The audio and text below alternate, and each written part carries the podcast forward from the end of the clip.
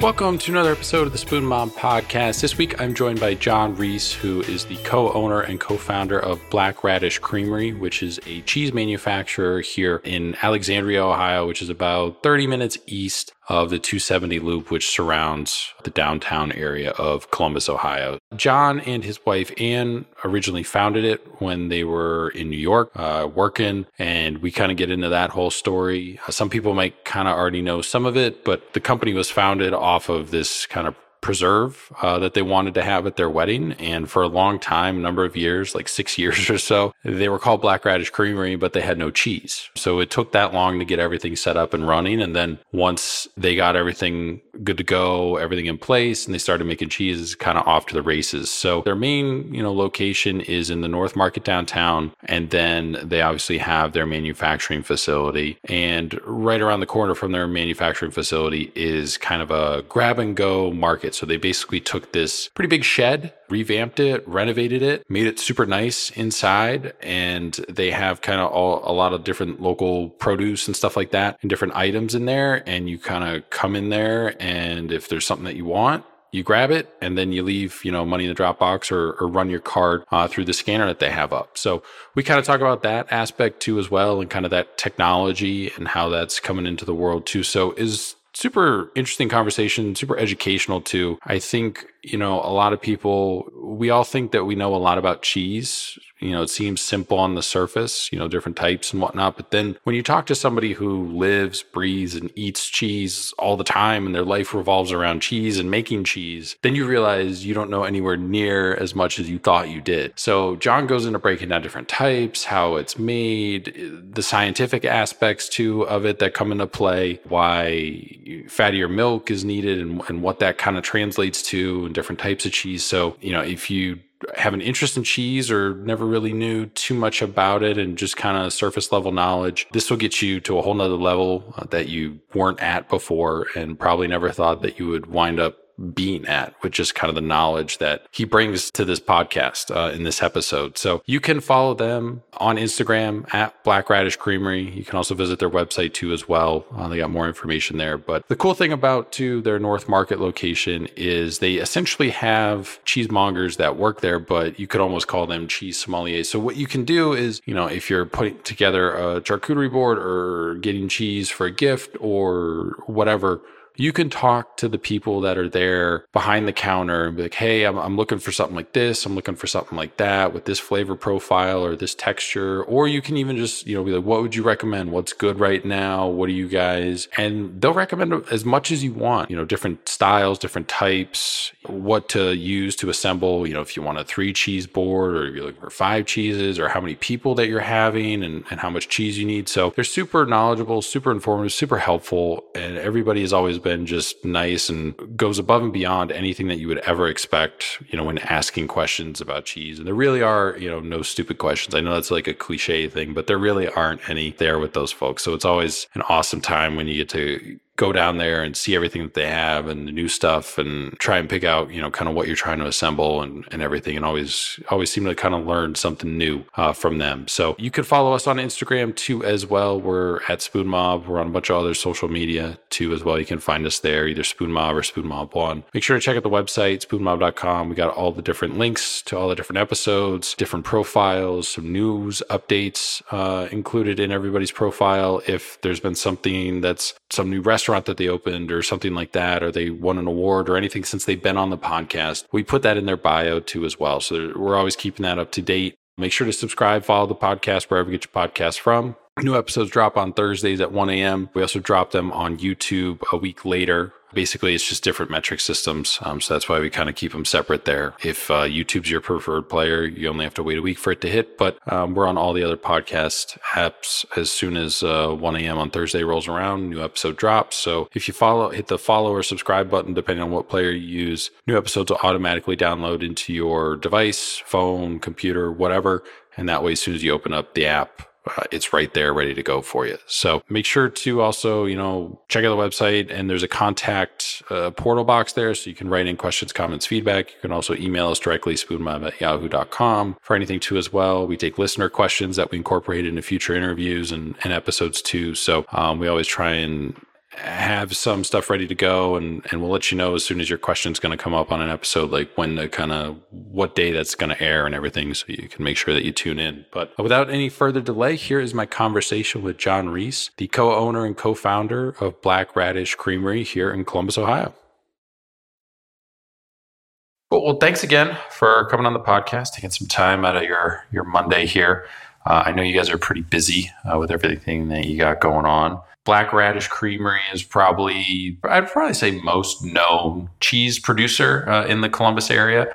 I would think. I mean, you guys got the the stall at the North Market downtown, which is huge and expansive. Has a bunch of different cheeses, you know, centrally located and everything like that. That's kind of where we first, you know, encountered you guys, and then obviously some different offshoots and, and stuff like that. So I want to get into Black Radish and your setup and everything too. But I mean, I always like to start at the beginning with everybody. How did you kind of first get involved with cheese? Was that something that you originally wanted to get involved with? Was that like a family thing? It all started in the summer of 97 when I got fired from Walmart. In high school, the first job that I wasn't fired from was uh, called Chalet in the Valley. Um, so, for anybody in Ohio that's familiar with baby Swiss cheese, Guggisbergs are the ones that make baby Swiss cheese. And they had a restaurant called Chalet in the Valley. And that was the first restaurant I worked at. And I started to fall in love with cheese a little bit then, but obviously my view of cheese was very narrow at that point. But that was the beginning seeds of food. That was the beginning seeds of cheese and just kind of that, I don't know, just food service, hospitality, and everything. Fast forward several years, early 20s, sex, drugs, and rock and roll. And then I was like, oh, got to stop doing that. Um, started getting myself together and I started going to Columbus State. Uh, I was pre nursing at Columbus State and then I transferred over to Ohio State and uh, finished all my pre nursing, was accepted to nursing school there. And then I actually ended up switching to business. And this does all come back around to cheese, I promise. And uh, while I was in uh, business at Ohio State, I met my now wife, Anne. She was smart. She did college. She went four years, and that was it.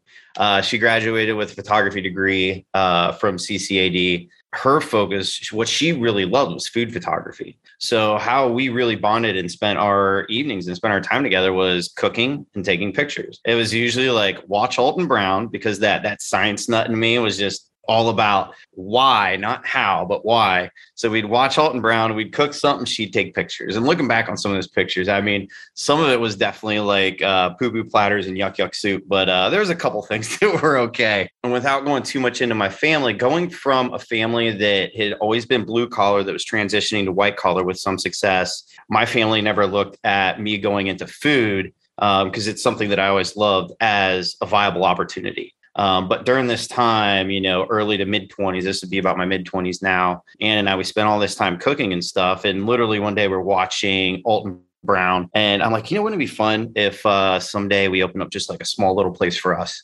Uh, you know, just like breakfast, lunch, like a cafe or something. She's like, why don't you do that now? You should just do it. And I'm like, you know what? Screw it. Let's do it. Um, so from that conversation, within six months, we had moved to New York. I was attending the Culinary Institute of America and that was like just whole ham. I guess that would be a good pun. Whole ham right into food. Went to the CIA, blossomed even more. I mean, I was doing really good at Ohio State. When I got to the CIA, I mean, nothing could stop me. I was just kicking butt nonstop. I did the associates there. I did the bachelor's there. And upon the last like six months uh, for my bachelor's, I really wanted to get into more of the ingredient side of things as opposed to the preparation kitchen side of things. And I really, really loved my time in the butcher class, you know, going to the butcher room and doing all that stuff. So for six months, I was down in the butcher and I was working for free. So like I would go to school all day long and then I would go down and I would assist there after school just so I could assure that when I graduated, I get a job there. And so I was putting in work nonstop, day in, day out, day in, day out. And about two weeks before graduating with my bachelor's, um, I think I have this all wrapped up uh, the other TA says to me, Hey, I feel bad. You keep coming down here. Did nobody tell you you didn't get the job? And I was like, what? And, and again, at this point, I'm, and I'm not trying to toot my own horn, but just for like context here, like I was the bachelor speaker for my graduating class. Like, I mean, I was a really good student. I didn't have any issues with anybody. And so uh, I went up to HR And I'm talking to HR. I'm like, so what's going on here? And they're like, well, you falsified your application. I said, I falsified my application. Where at? And they said the the part here where it said, have you ever been to prison? You said no. And I'm like, I have never been to prison. Uh, so that's why I put no on there. And then they gave me the dates. And what it turned out was in my early 20s, I did go out. I had some drinks. I was driving home, spilt Chipotle all over myself, got pulled over and it was like a 0.09 i had one drink too many um, but i didn't get a dui or anything i got a reckless op and uh, one of the agreements was i go to like the weekend rehabilitation thing and they're held in like um, hotels or something like that so i had to do the hotel thing and uh, apparently the hotel thing does classify as prison that's exactly the response I had. I was like, "What? Are you kidding me?" So I'm trying to tell him, I'm like, "Well, I didn't know that was prison. I'm like, I was in a hotel." But anyway, all of my plans that I've been making and spending time on, all leading up to graduating from bachelor's, to further complicate things, my wife Ann at this point had started working at the CIA um, as one of their photographers. So we were just going to be one big happy CIA family you know? So two weeks before i'm graduating i'm like now what am i going to do with my life? And so i just started talking to a lot of different professors and everything. It was really interesting because a lot of different professors were all saying the word cheese to me and i just kept hearing cheese cheese cheese and it's funny because on hindsight, I found out one of them was actually saying Cheesecake Factory, but all I heard was cheese. I had a professor hook me up with a local cheesemaker who was also a CIA grad. I started making cheese, and it was like everything wrapped into one that I liked. It was it was the science that I loved from early on, like when I was going to nursing school. It was the business portion of it. It was really physical, uh, which is another thing I've always really enjoyed, and obviously it was very culinary based as well. So. Also, at this time, I'm, I'm 29. I'm like, I should probably pick something and stick with it. Um, so at that point, boom, I just committed to doing cheese. I just devoured everything I could cheese wise, education wise, and coming out of school and you know having the maturity to really know how to study educate myself at that point i was coming right off of that so i just went right back into it. So i was going to new york city to do like connoisseur classes. Um, i was going all over the hudson valley. I was going up to the university of vermont and doing certificate classes up there in cheese making food safety plant development blah blah blah blah blah. That was the most uh, intense part right there was going to the University of Vermont. And then, um, yeah, shortly thereafter, it was move back to Columbus and start working on building a creamery. And that gets us to about about the time I got back to Columbus, and at least the the solid the hooks of cheese had totally got into me by that point. Going back a little bit, so when you were going to Columbus State then Ohio State for nursing, what kind of led to you wanting to go down that kind of medical field? Was that family or were you just always interested in it? Just always interested ever since I was a little kid. I mean, somewhere between nine and probably 11, I asked for and I got uh, medical encyclopedias. And I just read them, just always been turned on by the how of everything. How do things work? Why do things work? And I don't know. I just for some reason I just gravitated towards the human body and physiology and stuff. Like I just really enjoyed it. I don't think my family did any type of like other than like buying me books. Like I wasn't really introduced to any of it by my family. It's just kind of like a self thing, just naturally just curious about such things.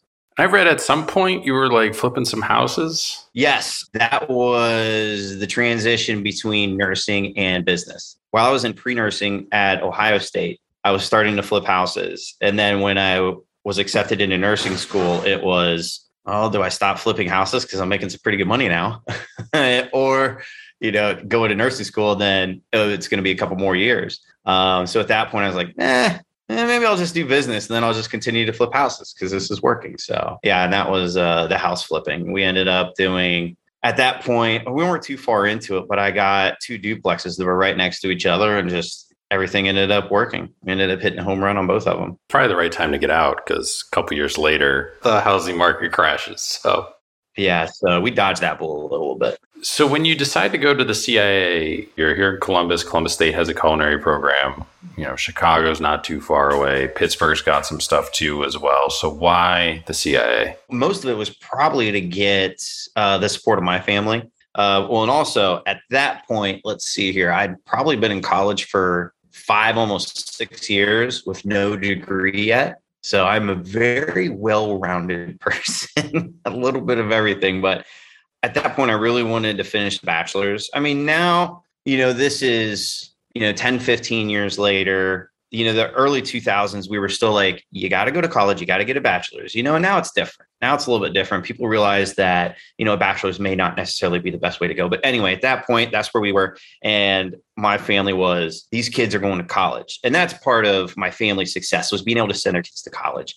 So by going to the best school in the world for culinary and one that also offers a bachelor's was the best way that I saw to also have the support of my family, which, you know, in hindsight, I mean, they would have supported me anyway, but that definitely went into the decision making. And also it's, uh, you know, the hero's journey. You gotta, you gotta go out, you gotta go out, you gotta, gotta leave the comfort of where you're at and you have to go out into the world. You have to take that adventure um, and then come back with those skills and it's going to put you a lot farther in life. So just kind of all that put together, it was like, let's go. Do you think culinary school was worth it for you? The part that you said that, you know, not getting the butcher job, that sounds like they had to figure out some way to rule out somebody and it was like a very minor thing cuz defining the term prison versus jail are completely different. Like prison feels like a little bit more serious long-term thing. It feels like a technicality thing that they were trying to rule somebody out on. You know, it totally was a technicality. That's why I was so blown away by it because I was on such good terms with everybody except for HR, apparently. It is what it is. But other than that, if I had unlimited funds, I would just keep going back. It was the most amazing time. I loved every moment of it. I'm an extreme extrovert. So you put me around people where we're forced to communicate, like in a kitchen situation, and going to culinary school there, everybody that's there loves what they're doing and wants to be there. You know, you go to Columbus State, you go to you go to Ohio State, and it's not until like you're in your end classes and even at that point you know everybody that you're in class with might not be interested in what they're doing just being around so many people that just want to be there and just that enthusiasm like but also developing a lot of good habits you know additional study habits also starting to learn that I think one of the things that I like the most is just hospitality. I mean, I love to give hospitality and I could give hospitality in a number of different mediums. I could do it in cooking for people. I could do it in serving people. And now, you know, my medium is cheese. Um, you know, serving people through cheese. I think it really helped round me out as a person. I mean, we've made more than a couple jokes that had I stuck with like business and flipping houses, I mean, there's still a lot of emotional development that I did not have yet. So I'd probably be on my like my second or third marriage and have all kinds of issues and stuff like that. So I can't think of too many things that were a negative at all. After that, you kind of like you mentioned, bounce around. You do go to a cheesemaker, you do some work there. Then eventually wind up at the University of Vermont and doing uh, the cheese making certificate. What all did that process entail? Was that super strenuous or what was the vibe with that? It was definitely hands on. I mean, the people teaching it in the cheese world, uh, the general layperson might not know these people, but the people teaching this class are some of the the bastions of the cheese world now. It, I mean, it was it was really involved. I want to say like the the first certificate was a five week course, so I would go up for a week or two, knock out that chunk, come back to uh, the Hudson Valley, then go up for another week or two, knock out that chunk. I mean, it wasn't like a two or three day intro. It was serious, hands on. You know, it wasn't quite, we're getting college credit for it, but it was way more than, hey, this is a weekend class on how to make cheese. You know, it was that perfect right in the middle. You know, the weekend class might be for uh, a cheese you know enthusiast that's thinking about maybe doing something professional or just wants to do really good on their own and then obviously getting a full on degree is people that are going to probably go into commodity cheese making and this is it was um, well the, the the school at the University of Vermont was called the Vermont Institute for Artisanal Cheese, which unfortunately has now gone defunct because the secretary was embezzling money.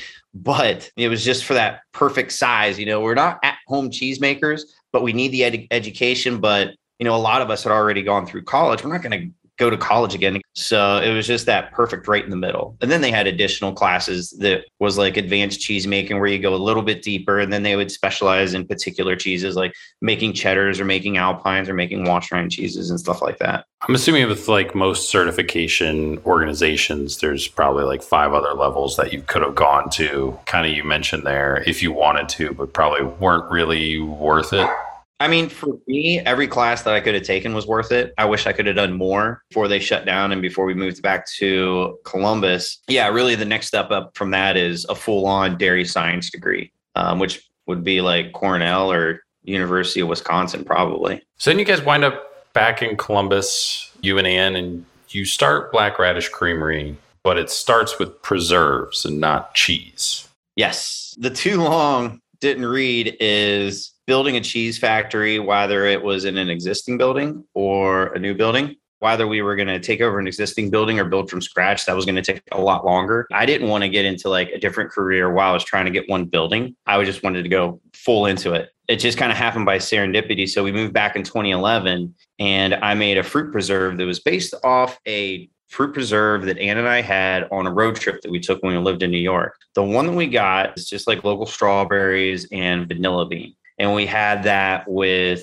uh, Nancy's Camembert from uh, Old Chatham Sheep Herding Company in New York on baguette. It was one of my best food and cheese memories ever. And, and it was also the same for Anne. So we wanted to have something like that at our wedding. So we had that cheese and I wanted to elevate that preserve. So I did, you know, a little more Ohio style. So I did strawberry rhubarb I did vanilla bean, and then I also did Beaujolais wine because it kind of perfectly marries the bright red fruits and the vanilla beans. So I'm like, this is just all going to go together great. So I made that, and people just fell in love with it at our wedding. And I was actually asked to make more of it for another wedding that was like a week or two later. So I was like, all right, so I'll do that. And then we're kind of like, yeah, this is kind of working. And the cheese is going to take a while. So I'm like, let's make a batch and we'll sell it at uh, Fourth Friday in Westerville at my sister's shop. Uh, at the time, my sister had a shop in Westerville. She's like, yeah, come and set up. So I made a big batch of just that one flavor. And at the time, Bruno Mars' song Billionaire was out and like it was just stuck on repeat in my brain.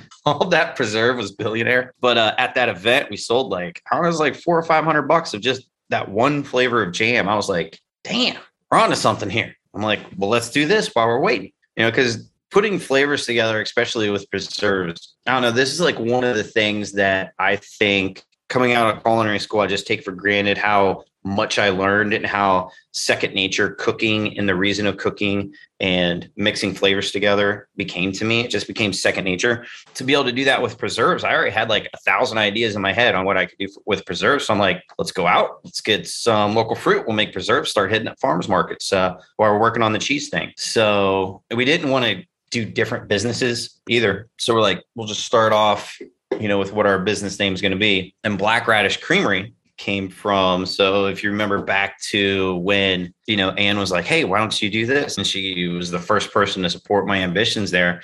So her maiden name is Reddick, which is German for radish. Black part came in kind of like black sheep. We do things our own way. We kind of do things differently. And that's where Black Radish Creamery came from. So we had a whole bunch of other names, but it's like, no, that's perfect. Let's do it. Let's go with that. So we just went with Black Radish Creamery. And it was definitely a misnomer for about five, six, what would it be, six, almost seven years, something like that. We just kept saying the cheese is coming, the cheese is coming. It made sense to us, but I how many times I had to explain to people, and I still do. It's like like there's no radishes in it. There's no radishes in it. Like there's no radishes in the cheese. People like radish cheese. I mean, I've had people walk by our farmers market stand and go, radish cheese. And they just keep on walking. I'm like, it's too bad for them. They just missed out. The preservatives that you guys do, like that's all from Ohio, right? That's all pretty local. The fruit, yeah, we do the fruit. Um, we try to do the spices and stuff, but obviously like vanilla bean. So we always say like the star in the jar is always from Ohio. And the way that we make the preserves is different than you would get like commercial preserves, like off the back of the ball, the ball jar or the uh the Sure-Jell box. Like our well, the way we do it is different.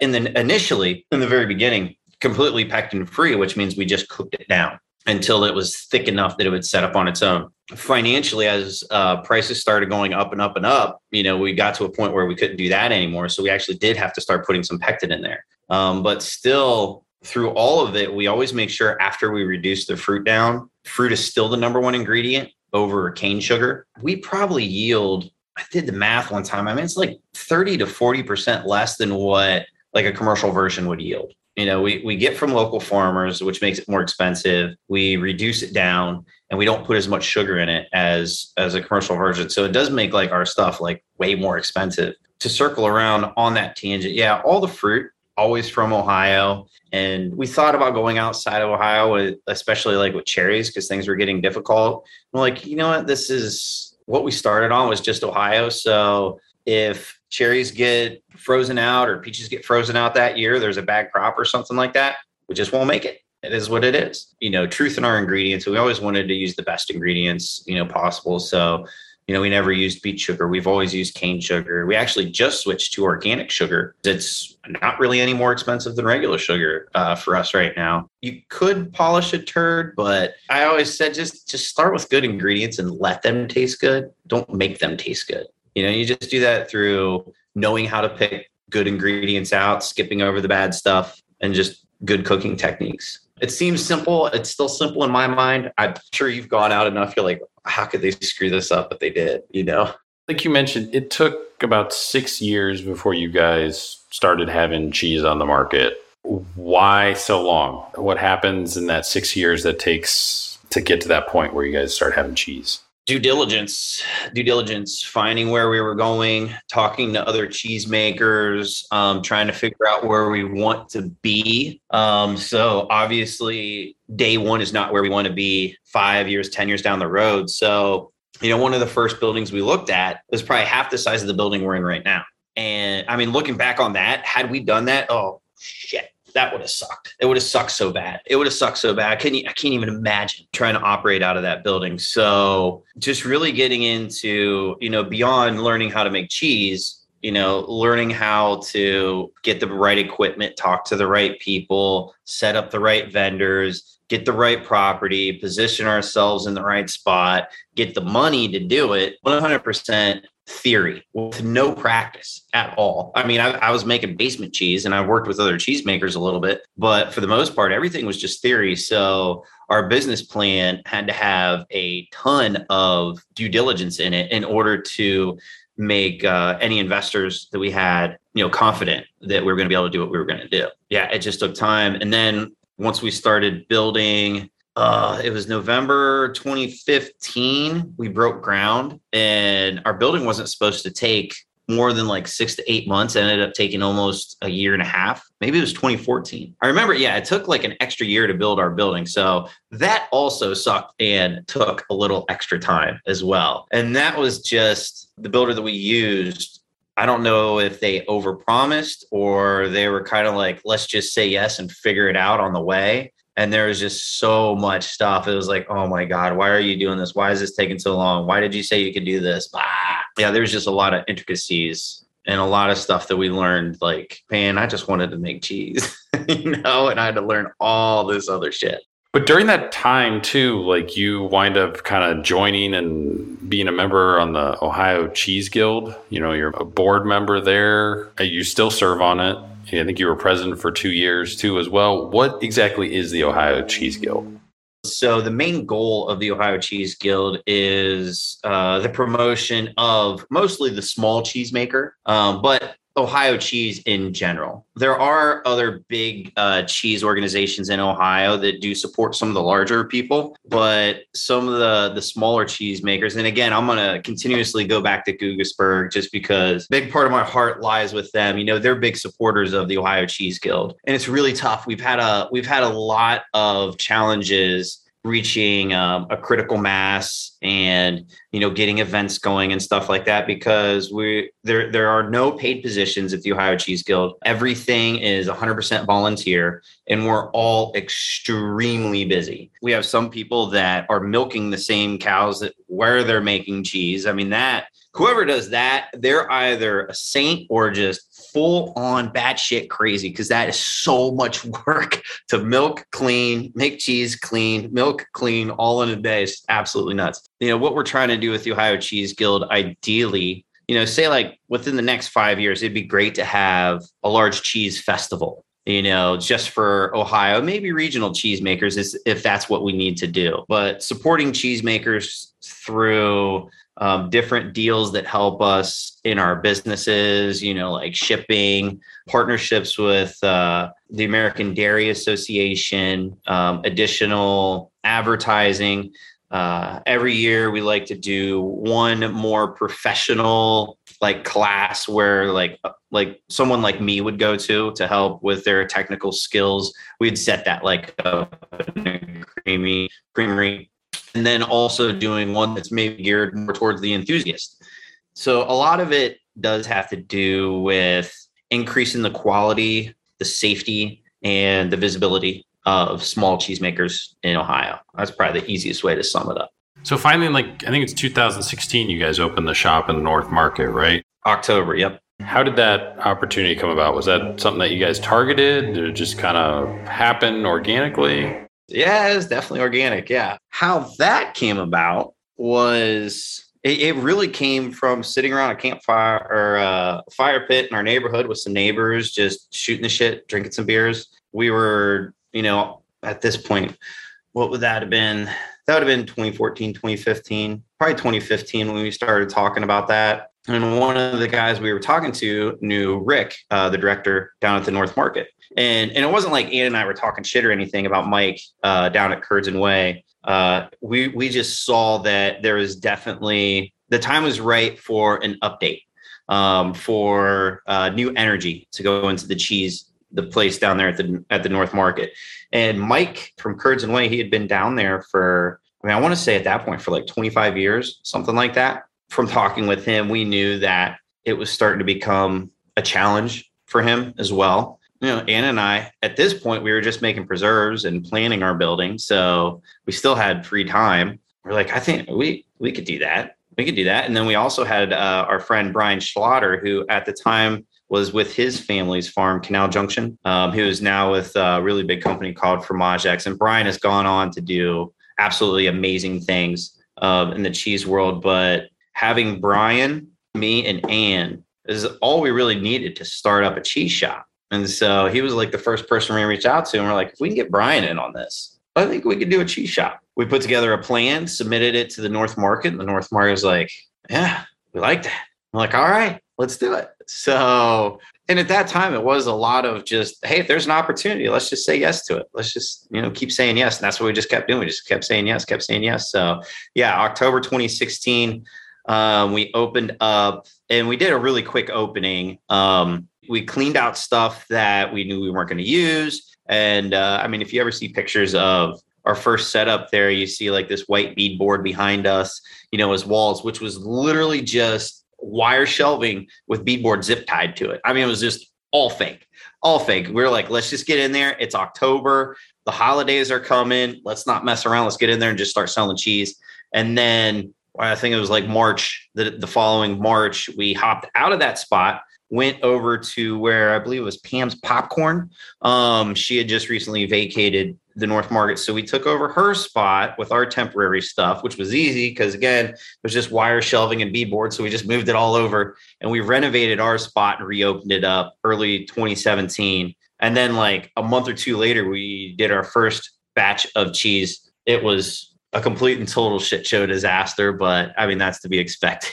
So once you guys start coming online, making cheese, was it more of a joy or relief at that point? Like finally, like we're at this point where we're making cheese. Were you happy to just be actually doing it, or were you like finally like we don't have to deal with any more construction, we don't have to deal with permitting or anything like that? It was it was definitely all of the above. I mean, it was at that point we had been working on it for like six seven years i mean i've got video and pictures of the first time milk came into the vat and you can just see how excited. I mean, we've got that the new business glow. You know, no gray hairs, nothing. Which I shaved for this, but yeah, we definitely had the new business glow where we had no idea how much shit was just going to rain down on us. That, that's just the challenges of having business. But yeah, it was it was really exciting. There was just so many moments I remember as we were getting started up, like as one of our uh, aging vaults, as I like to call them, as one of our aging vaults started to get populated,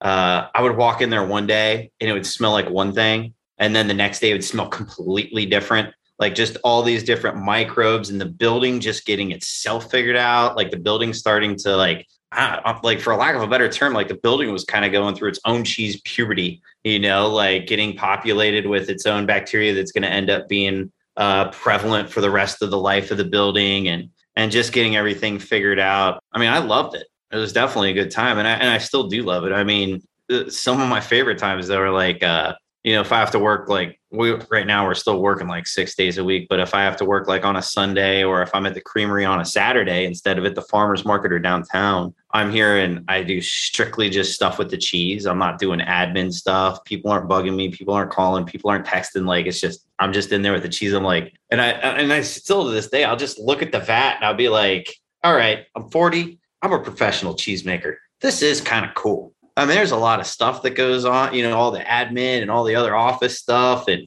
stuff breaking. That's that's just a giant pain in the ass. But I'm like, this is pretty cool. I can't really complain that much about it. I mean, I always got something to talk about. We always know what we're bringing to a party. I mean, we never have to worry about that ever again. For me, the uh, the pros definitely still outweigh the cons for sure. So you mainly kind of work with, I think, Stonewall Dairy, right? Are they your milk supplier?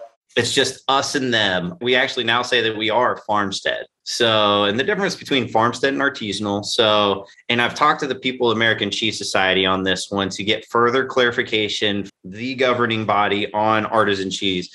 And they agree with me. A majority of them agree with me on this. So, traditionally, farmstead is the cows are on your farm, you milk them, you make cheese from them on your farm, and that's farmstead. But that is single source, single herd, and it's right there. So, the thought is, well, what if your farm is a half a mile down the road? What if your farm is 50 miles down the road, but you still adhere to one farm, one milk source, and that's the dedication. Uh, we've actually come together with Stonewall Dairy under one single LLC, which has also opened up uh, the ability to get different grants to help us out and stuff. But we have never taken a drop of milk from anybody else. And in the very beginning, uh, Stonewall Dairy was still delivering some milk to, I believe it was Pearl Valley, uh, but they were such a small producer. And at that point, that was when the dairy industry was really undergoing the beginnings of a really intense,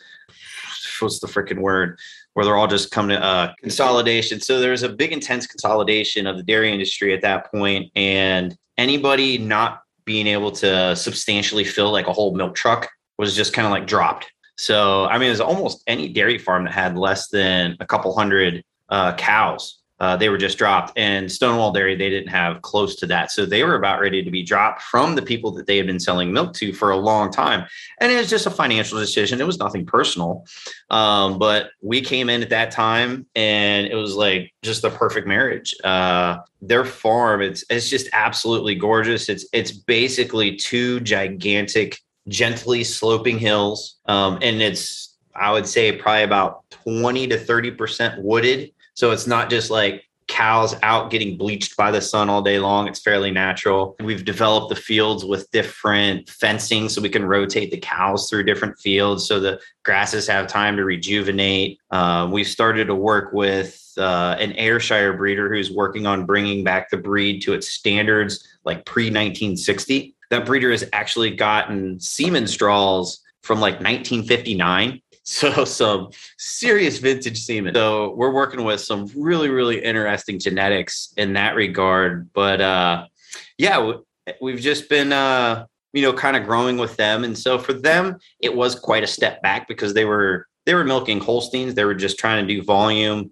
in order to keep up with what they were doing at that point. But you know, it was a big change, and it's kind of interesting because it also went from uh, Lewis Catlett Senior to Lewis Catlett Jr., who is now doing it, and it went from that more old school, you know, let's do jerseys and Holsteins, let's get components and let's get volume to, you know, let's let's do smaller higher quality, higher components, healthier animals that are going to last a lot longer type thing. Over the years, yeah, it's been an interesting and slow transition, but uh, it's all been working out really, really well. And uh, we're now getting to the point where now we're starting to ramp up. Last couple of years, we'd be getting milk, and you know, if we're not buying milk from them, they're dumping it, which means they're just throwing money away. Um, and this kind of goes to COVID too uh, during COVID when sales really slumped, you know, we had to continue to buy milk from them. Otherwise, they go under. If they go under, we go under. You know, they're like the linchpin of everything. I mean, there was a, there was a long time where I was like, you know, if, if you dried up one or two cows, we don't have quite so much milk, that'd be fine. Um, but now it's like we need to get some more cows. We need to get more milk. We need to uh, we need to increase production, which is kind of exciting.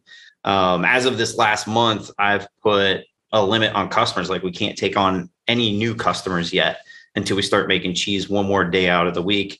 And uh, that's something we're working with uh, Louis Lewis Catlett Jr. We call him Louis. We're working with him right now to uh, to bring a couple more cows on while we're waiting for some other cows to finish their gestation and give birth. So Stonewall Dairy, they've they've been absolutely great. I mean, it's super important because that's how you make cheese. You need high quality milk, and from what I know, my limited knowledge on the dairy industry is usually places like them, they're pretty sought after to be able to have a, a dedicated source of milk is a pretty unique thing where I think most other, you know, I mean, even if you look at local ice cream purveyors and stuff like that, like they've gone through, you know, four or five, or they have three, four, five different, you know, milk suppliers and stuff like that. So it's not normal to have a dedicated supplier. It's not. It's it's a very tough thing. Like everything just has to align for it to happen. Uh, and there's uh, there was obviously a lot of times when we were paying more than what we could afford, um, you know, in order to to keep that going. But uh, yeah, it's it's a tough gig. It's a tough gig. But I mean, we pay them. Well, I mean, now that we're all one business, but essentially we pay over double the market rate um, for the milk than what they were uh, previously getting anyway. But yeah, and you know in dairy, it's you know you, you either make the most or you make the best. You know, and as far as the life of the cows go, you know, and this is why artisan cheese costs so much more too. You know, it's a horrible example, but it's it, it does get to the point of it. So if you were a cannibal, right? Would you want somebody that eats McDonald's all the time or somebody that has a natural diet? You know, so like with cows, really high production cows, commodity milk, that is like grain, silage, very grain silage heavy. Those cows are producing to the max and they'll only produce for i believe only like two years or something like that and maybe three years but the second their production drops off they get shipped off. Somebody uses them as beef or something like that. Our cows they're living a natural. They're out eat their own grass and stuff and now everybody's like oh i want 100% grass. I want 100% grass. Well if you talk to any woman who has ever breastfed i'm sure they will be able to uh, back me up here that is a very caloric intense activity. Now, imagine producing, you know, like 100 pounds of milk every single day. It it is better for the cows to get a little bit of grain. You know, like when they're in the when they're in the parlor getting milked and stuff. You know, as a supplement to their natural diet, it is healthier for them. You know, they're getting the calories they they need, and we work with a dietitian to make sure that our cows are getting the right amount of vitamins and minerals and proteins and stuff in that little bit of extra grain that we give them. You got to start off with good milk. If we had normal commodity milk and we were working in a pretty sterile environment, somebody else could make the exact same cheese, you know. But with the milk that we get, the quality that we get, and the environment that we make it in, I could give my recipe to somebody else and they're never going to be able to replicate the cheese that we make. It's just absolutely impossible. There's just way too many variables. But uh yeah, yeah. Just like with uh, you know the preserves, it's you know start off with good ingredients and let it taste good. So I was reading some interview or article way back when you guys had like 18 acres that were untouched, but you had them earmarked for something.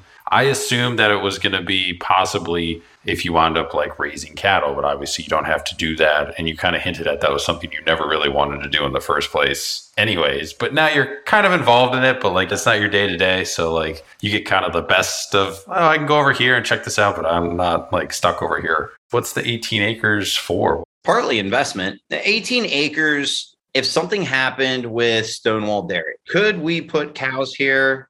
Yeah, we probably could. But again, to be a dairyman, or a dairy person to raise cows properly, to take care of them. To t- uh, it's just ugh, it's just way too much. Like to know how to do all that stuff. Like I just I don't want that in my brain. I want to understand the process so I have an informed decision and I can make better decisions about the quality of the milk and have conversations with Louie about the milk and everything. But yeah, I did. That's just one thing too many. And anybody who does both things is either a genius or batshit crazy, you know, being able to do both. But the 18 acres, uh, so right now we have our production facility on our 18 acres. It's uh, out near Granville. We're in Granville Township. Our mailing out address is Alexandria, just to make things as confusing as possible. But with these 18 acres right now, we do have a farm store out here. So just a little self serve thing so people can come out.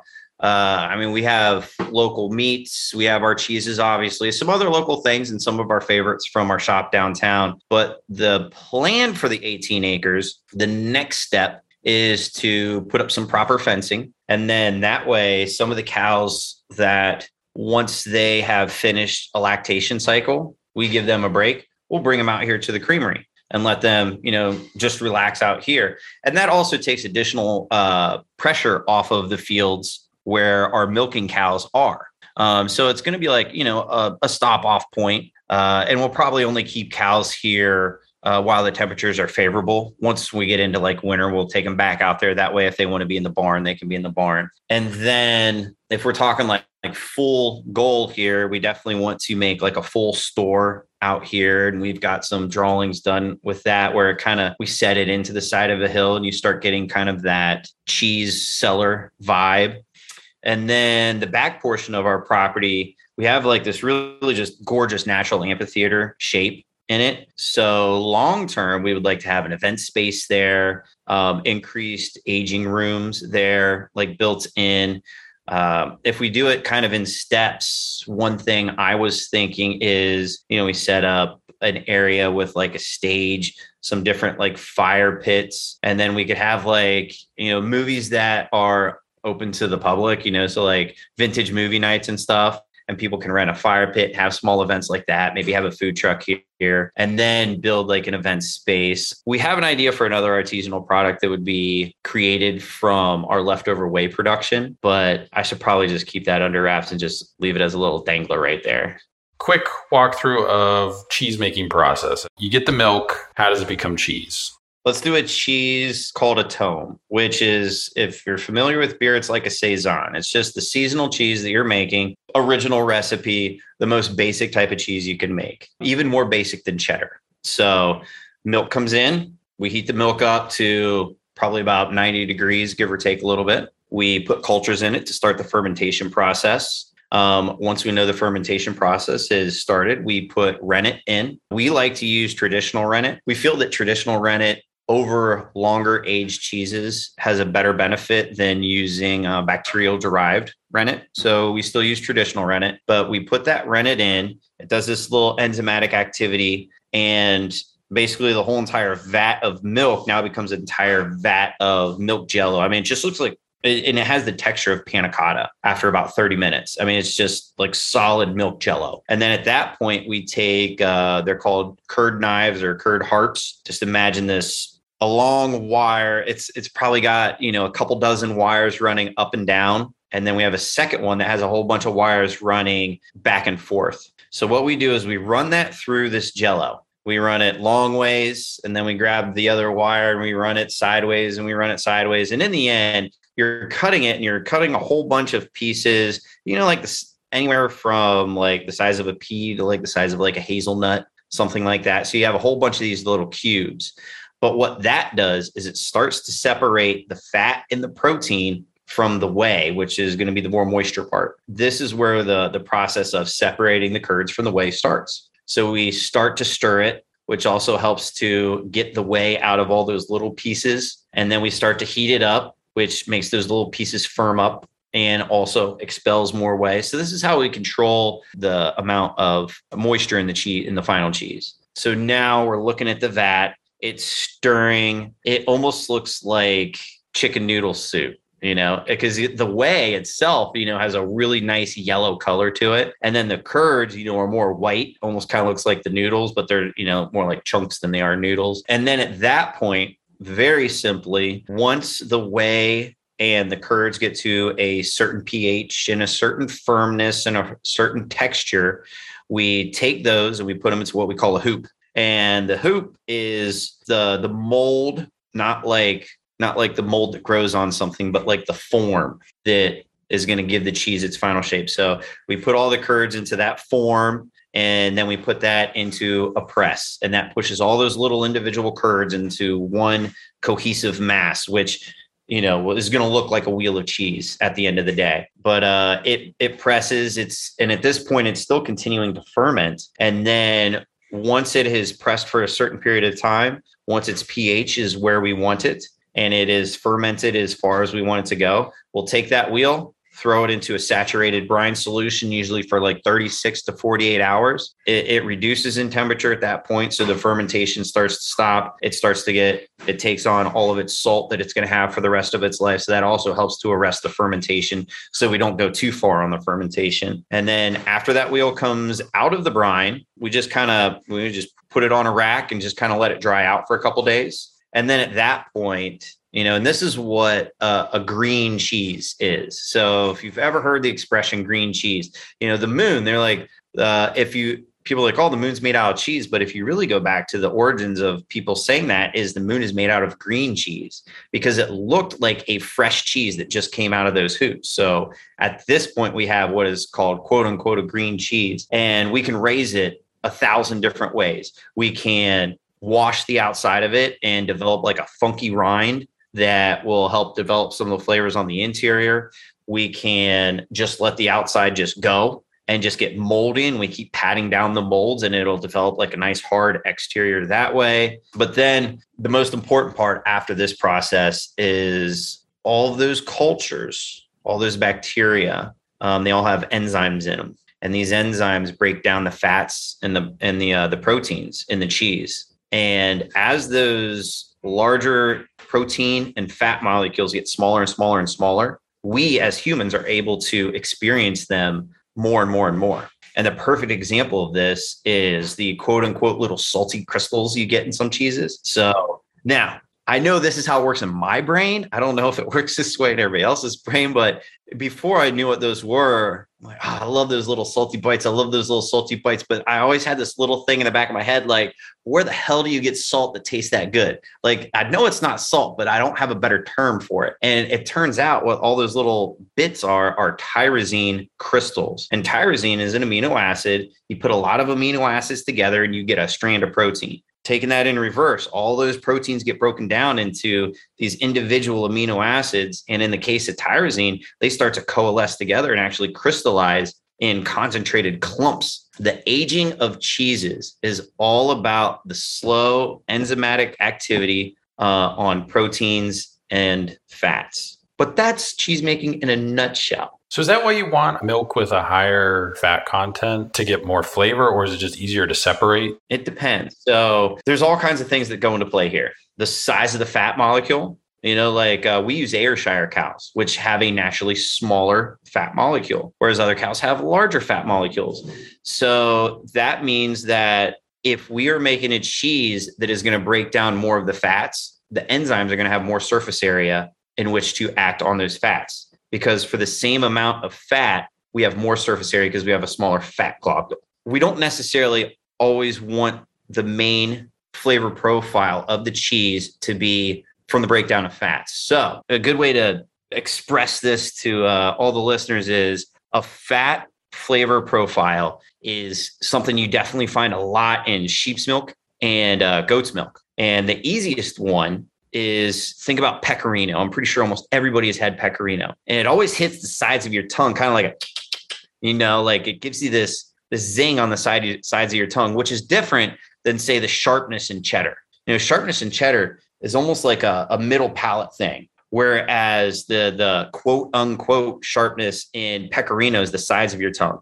That sensation explicitly is called piquancy, and that is from butyric acid. So as these fats break down, portion of it breaks down into butyric acid. And a little bit of that butyric acid gives you that delicious piquancy. Too much, and you're chewing on something that tastes like baby vomit. You have to be careful with how much fat you break down. We have a cheese called shenanigans, and we only make it in the winter. And winter milk cheese usually has a higher fat content because at this point, the cows are eating dry grass and they're uh, getting um, you know, like their their little dose of grain, but the dry grass compared to fresh grass is much more concentrated.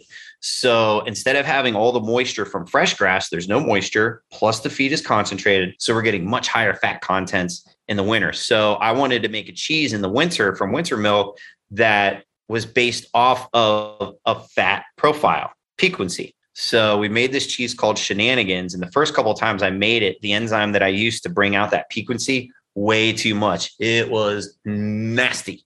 It was like, you know, America's playing some videos where the person's holding their baby and the baby goes right in their mouth. I mean, it was that. It was so bad. But we got it under control. I brought it down. So there's just a little bit of development of that. And then we also have uh, like a perceived sweetness that comes out in it as well. A bigger nutshell on the breakdown of fats in cheese by John Reese. And you guys have, I think, a couple cheese caves on your property, right? What exactly is the purpose of a cheese cave? And are there different types of cheese caves, or is a cheese cave essentially a cheese cave? Oh, there's all kinds. So it is a little play on words. So in French, it's cave, which is just an aging room. So we don't actually have a room in ground that we would call a cave. Um, that is the five to 10 year plan, hopefully. As far as these rooms go, and we do we do call them caves or coves. I personally call them vaults because they are literally money in the bank. I mean, it is just I got cheese in there for over a year. It's just like, oh man, I hope nothing happens to it. Yes, definitely different rooms. So we have two different rooms right now. There's about 15 more rooms I want, but room number one is our super clean room. I mean, we always keep all the floors and everything clean. But this room, we do not let any extraneous molds ever take root. And the cheeses that go into this room always stay clean. So by that, I mean that room we do our camembert style. So uh, if anybody's not familiar with camembert, very similar to brie. So that white fluffy exterior. We don't want any random molds. Nobody wants to look at their camembert and go, what's that black spot? We also have our washed rind cheeses. So when we make our camembert, uh, we actually take usually about half the batch and then we just start washing it with uh, Seek No Further's hard cider. It's a local cidery here in Granville. Uh, and a little bit of sea salt. And then the other ha- other ones we don't do anything to. Those ones turn into our camembert called Bankston. And then the ones we wash, they're called Piacetti. It's like uh, if anybody saw that movie when we were younger, uh, Twins with Arnold Schwarzenegger and Danny DeVito, like the washed one's Danny DeVito and the unwashed one's Arnold Schwarzenegger, just twins separated at birth. But we're always washing the washed rind ones. And the thing about washed rind cheeses is they have a much higher propensity for uh, contamination. So if you don't have very clean practices, those those are some of the cheeses that might get some type of c- contamination. And so we keep that on a lockdown. You know, anybody that goes in there what clothes they're wearing, everything, um, but also our raclette. So again, that room stays extremely clean and all the cheeses in there stay extremely clean, either through washing or just keeping the environment absolutely spotless. And the environment in that room, I believe we have it about 52 to 53 degrees right now, but we need to keep 98% humidity in there, which is definitely a challenge to have that low of a temperature, but also keep the humidity up. So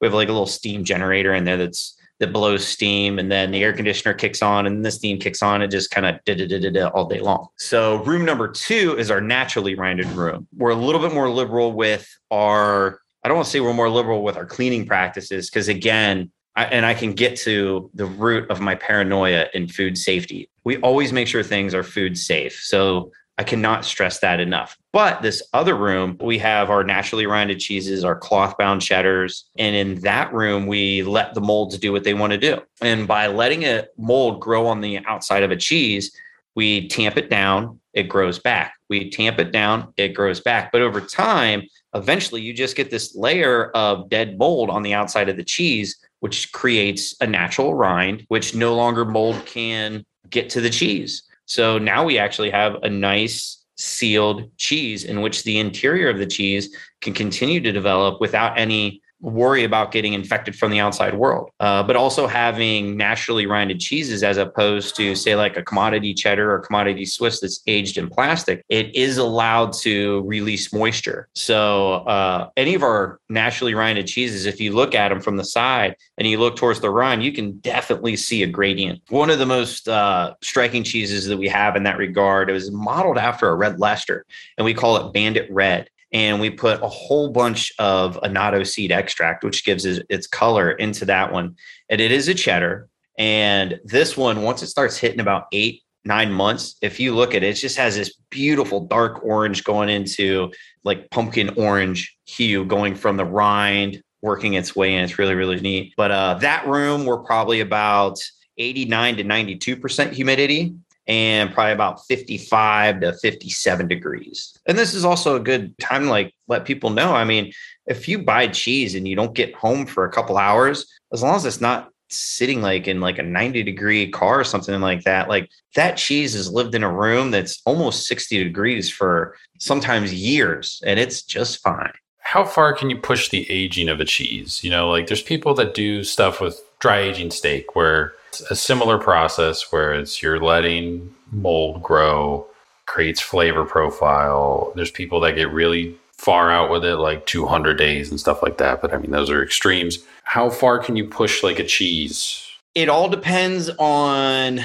day number one. How much moisture do you drive out of that curd before you turn it into a green cheese? Um, that's the first thing. So, our raclette, higher moisture. I mean, anything with higher moisture, it's just going to have more available water to have enzymatic activities. And eventually it's going to break down into nothing. That's one challenge. So if you look at Parmigiano Reggiano, when they're doing that, the was it be step three when they're cutting the curd and separating the curds from the whey, Parmigiano Reggiano, instead of doing like hazelnut to almost marble size curds, they break that thing down into like rice grains. So they are driving all the moisture out of there and they cook it to a lot higher temperature. So if you drive a lot of moisture out of there, well, first off, that cheese isn't going to be very good until you get to eight, nine, ten months. If you take care of that cheese going down the road, so if you keep like, you know, I said we're going to have mold on the outside of some of these cheeses. I mean, you could also do like butter on the outside of the cheeses. You could do oil on the outside of the cheeses, and you can continue to wash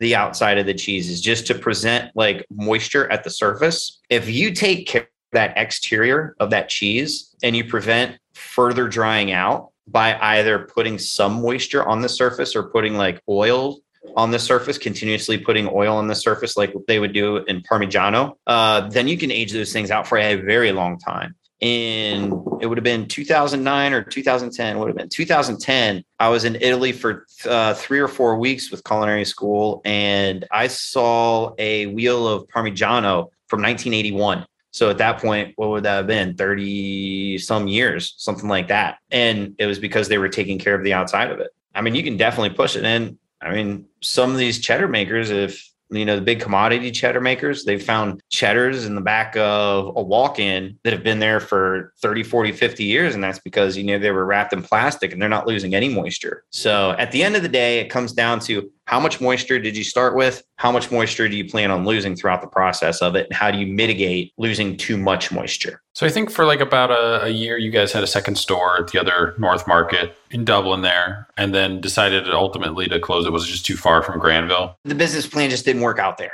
Going into there you know, we had decided to do it pre COVID. And what that operation was going to be was going to be a lot more like downtown. There was going to be obviously prepared food, but there was also going to be a lot more things that were going to make it a market where people would come and shop for groceries and stuff. And we were in a position to be able to stick with our decision and make it through that. And once COVID hit, the the first vendors that dropped out were the ones that were going to make it a market and we were doing well enough and we're like we're going to do a smaller situation there's going to be plenty of people living here we can still do this. Let's do it. So, you know, we we continued on. Uh, the reality of it is that place is just it's you know it's just slowly turning more into a food hall. Um, I think there was there was just a lot of mistakes overall. The situation for us definitely did not work out. The rents started going up, and I'm I'm assuming the developer of the building because this was this wasn't just the North Market Development Authority, which is a nonprofit business incubator. This was the North Market and the developer Crawford Hoying. Their projections were probably also pre COVID. And going through COVID, you know, it ended up, this is speculation. So I do not have any citations here, but, you know, it, it wasn't working for them. So, uh, you know, like our rent was about ready to double and it, it wasn't going to work for us to do that and our business model just kept going more and more and more prepared food which i love that and if i wasn't so busy at the creamery i would have been there rocking it out and we would have done a food thing but we got to a point where it was either invest like another $20,000 and go full food and do barely any cheese or just get out of there. And at that point, you know, well, that's this year. The the creamery, we've been almost doubling sales year over year for about two or three years now. And our downtown store is doing absolutely great. We're going to have our best year ever down there. So we figured, you know, why do all of this work? Because I think, I mean, Ann and I were probably making like $2 an hour at the end of the day uh, for Dublin. And it was so much work. And there just wasn't any guarantees on what we were going to be paying there and because we could never get more than one year lease and it was it just wasn't a good business decision all around so we jumped. And you mentioned earlier you guys have a self-service store not too far over in alexandria. How did that idea come about? Because that's pretty unique where it's kind of a standalone. I don't want to call it a shed because it's not a shed, but it, it is also a really well done, just the way it looks and, and, everything too as well. It's not just like a pop up stand, you know, on the side of the road or anything like that. So, so what gave you guys kind of the idea to do that? Everything that we do, we'd rather not do it than do it wrong. We want to make sure it's done right, and it has to be inviting. You know, just like with food, you always eat with your eyes first. We wanted to make sure that it was you know something that when people came up to it they'd be like oh i'm gonna instagram the shit out of this? You know we wanted it to be we wanted it to be nice. We wanted it to be inviting. We wanted it to be unique. But where it came from was you know our all the time that we spent in the hudson valley just every other farmer had a farm stand like that. Um some of them it was just like you know like we'll you'll see like um you know somebody that has a backyard garden with you know maybe just like a little cart outside. But there were a lot of them in the hudson valley that were like our size or like um, an annex onto a, their barn and they would do the same thing. Maybe it was, you know, pay yourself. Maybe they would have somebody there in the weekends. We're like, hey, it works for them. Why don't we do that? Yeah, we set it up. And the whole time we always had complete confidence that it, it would work out and not having to staff it. I mean, we save, I mean, we're open seven days a week out there. Not that I'm encouraging anybody to come and steal stuff from us, but I mean, if somebody stole $100 worth of stuff, we would still end out ahead compared to having a, you know, somebody manning it all week long. We try to set it up as simple as possible in order to uh, check out. And uh, we've gotten even better as we've gone along. Uh, in the beginning, it, it, was a little bit more difficult. Everybody would have to input all the prices individually. And there were some mistakes it happens. We're all humans living a very human existence, but we now got it to the point where everything is just on a scan gun. So you just go in there and beep, beep, beep, beep, beep, and just run your card or throw cash into the box. And for the most part, people usually don't have too many issues. And we just ask people to leave their contact information just in case something happens. We don't use it for marketing or anything like that. And periodically, we got to call people up and say, hey, you know, sorry, it just didn't look like it went through, or it looks maybe you had some issues, and this is where we're and nobody's ever had an issue with that. You know, we've got six cameras, you know, just we had a lot of cameras here just for food safety. You know, we wanted to make sure the building was secure. And plus, there there can be times that we only have one or two people working out here and we want to make sure they stay safe as well so we've always had a lot of cameras out here anyway so I, we've never caught anybody blatantly stealing from it and it's been running for i mean over two years now uh, we've had a couple people you know, have mistakes or get confused with the process and walk off with stuff. But I think maybe only once or twice we were never able to reach out, contact them, and uh, you know, get the payment in the end. And everything in there is local too, right? It's more locally focused than even our downtown store, but there's just not enough local stuff to keep it stocked. So we do get stuff that is not local in there. It's just some of our favorite stuff or stuff that just makes sense. Like, you know, you get some local greens around here. Sometimes we have some, sometimes we don't, but we'll have like vinegar in there or we'll have like some olive oil in there. You know, just kind of like some staples. Uh, you know, like the big ticket items beyond the cheese. Um, you know, meat from our herd, uh, eggs from our farmer, local produce when we can, which that's just kind of a tough sell.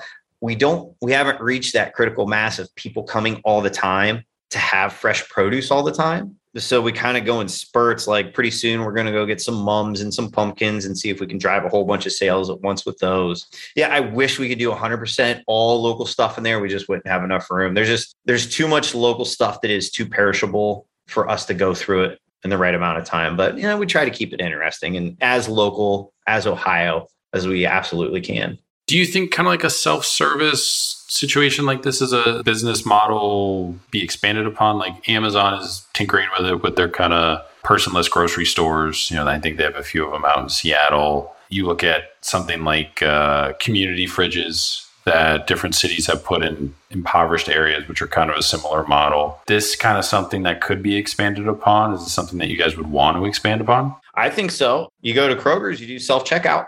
You're almost in that situation now. The difficulty is, and especially if you start talking about those impoverished areas and stuff. So, and that's, I mean, I could go off on a tangent on that. Is is the cost of the equipment to do it? You know, we have a couple hurdles with ours. You know, you got to turn uh, the POS system on. You have to scan things yourself with a scanning gun. You do have to follow some instructions. So there's a couple more steps than say going to the grocery store. But one of those grocery store checkouts, them things are pretty expensive. If you're talking about you know like impoverished areas with with lower resources, like you don't want to see the people that have the least nutrient dense food just getting more free shitty food. You know it and I mean, it's it's also hard to provide a ton of high quality ingredients, but you know, if if you're supplying higher quality ingredients to a situation like that, you're already cutting into some margins, which is going to make acquisition of equipment even more difficult.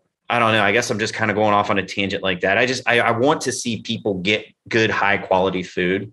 Um, and that's one thing that I want to start doing is uh, I, I'm calling it Curds for Kids. I want to start working with schools, school lunches, and stuff for places, uh, you know, in Columbus that you know some of their students might not be getting enough protein high quality protein maybe we can get them some cheddar curds but going back to can this system work i absolutely think it can uh, some of the technology I think would make it the easiest is if you have an app, you check in as soon as you go to the store, and then each item has a RFID. And so, I mean, you can just walk out of the store, all those RFIDs get scanned, bippity boppity boo, everybody's good to go. As yeah, I mean, in any system, nothing's perfect. You know, there's a give and take in everything. So if you automate everything like that, what's the high school student going to do? You know what's what's the unskilled laborer going to do you know?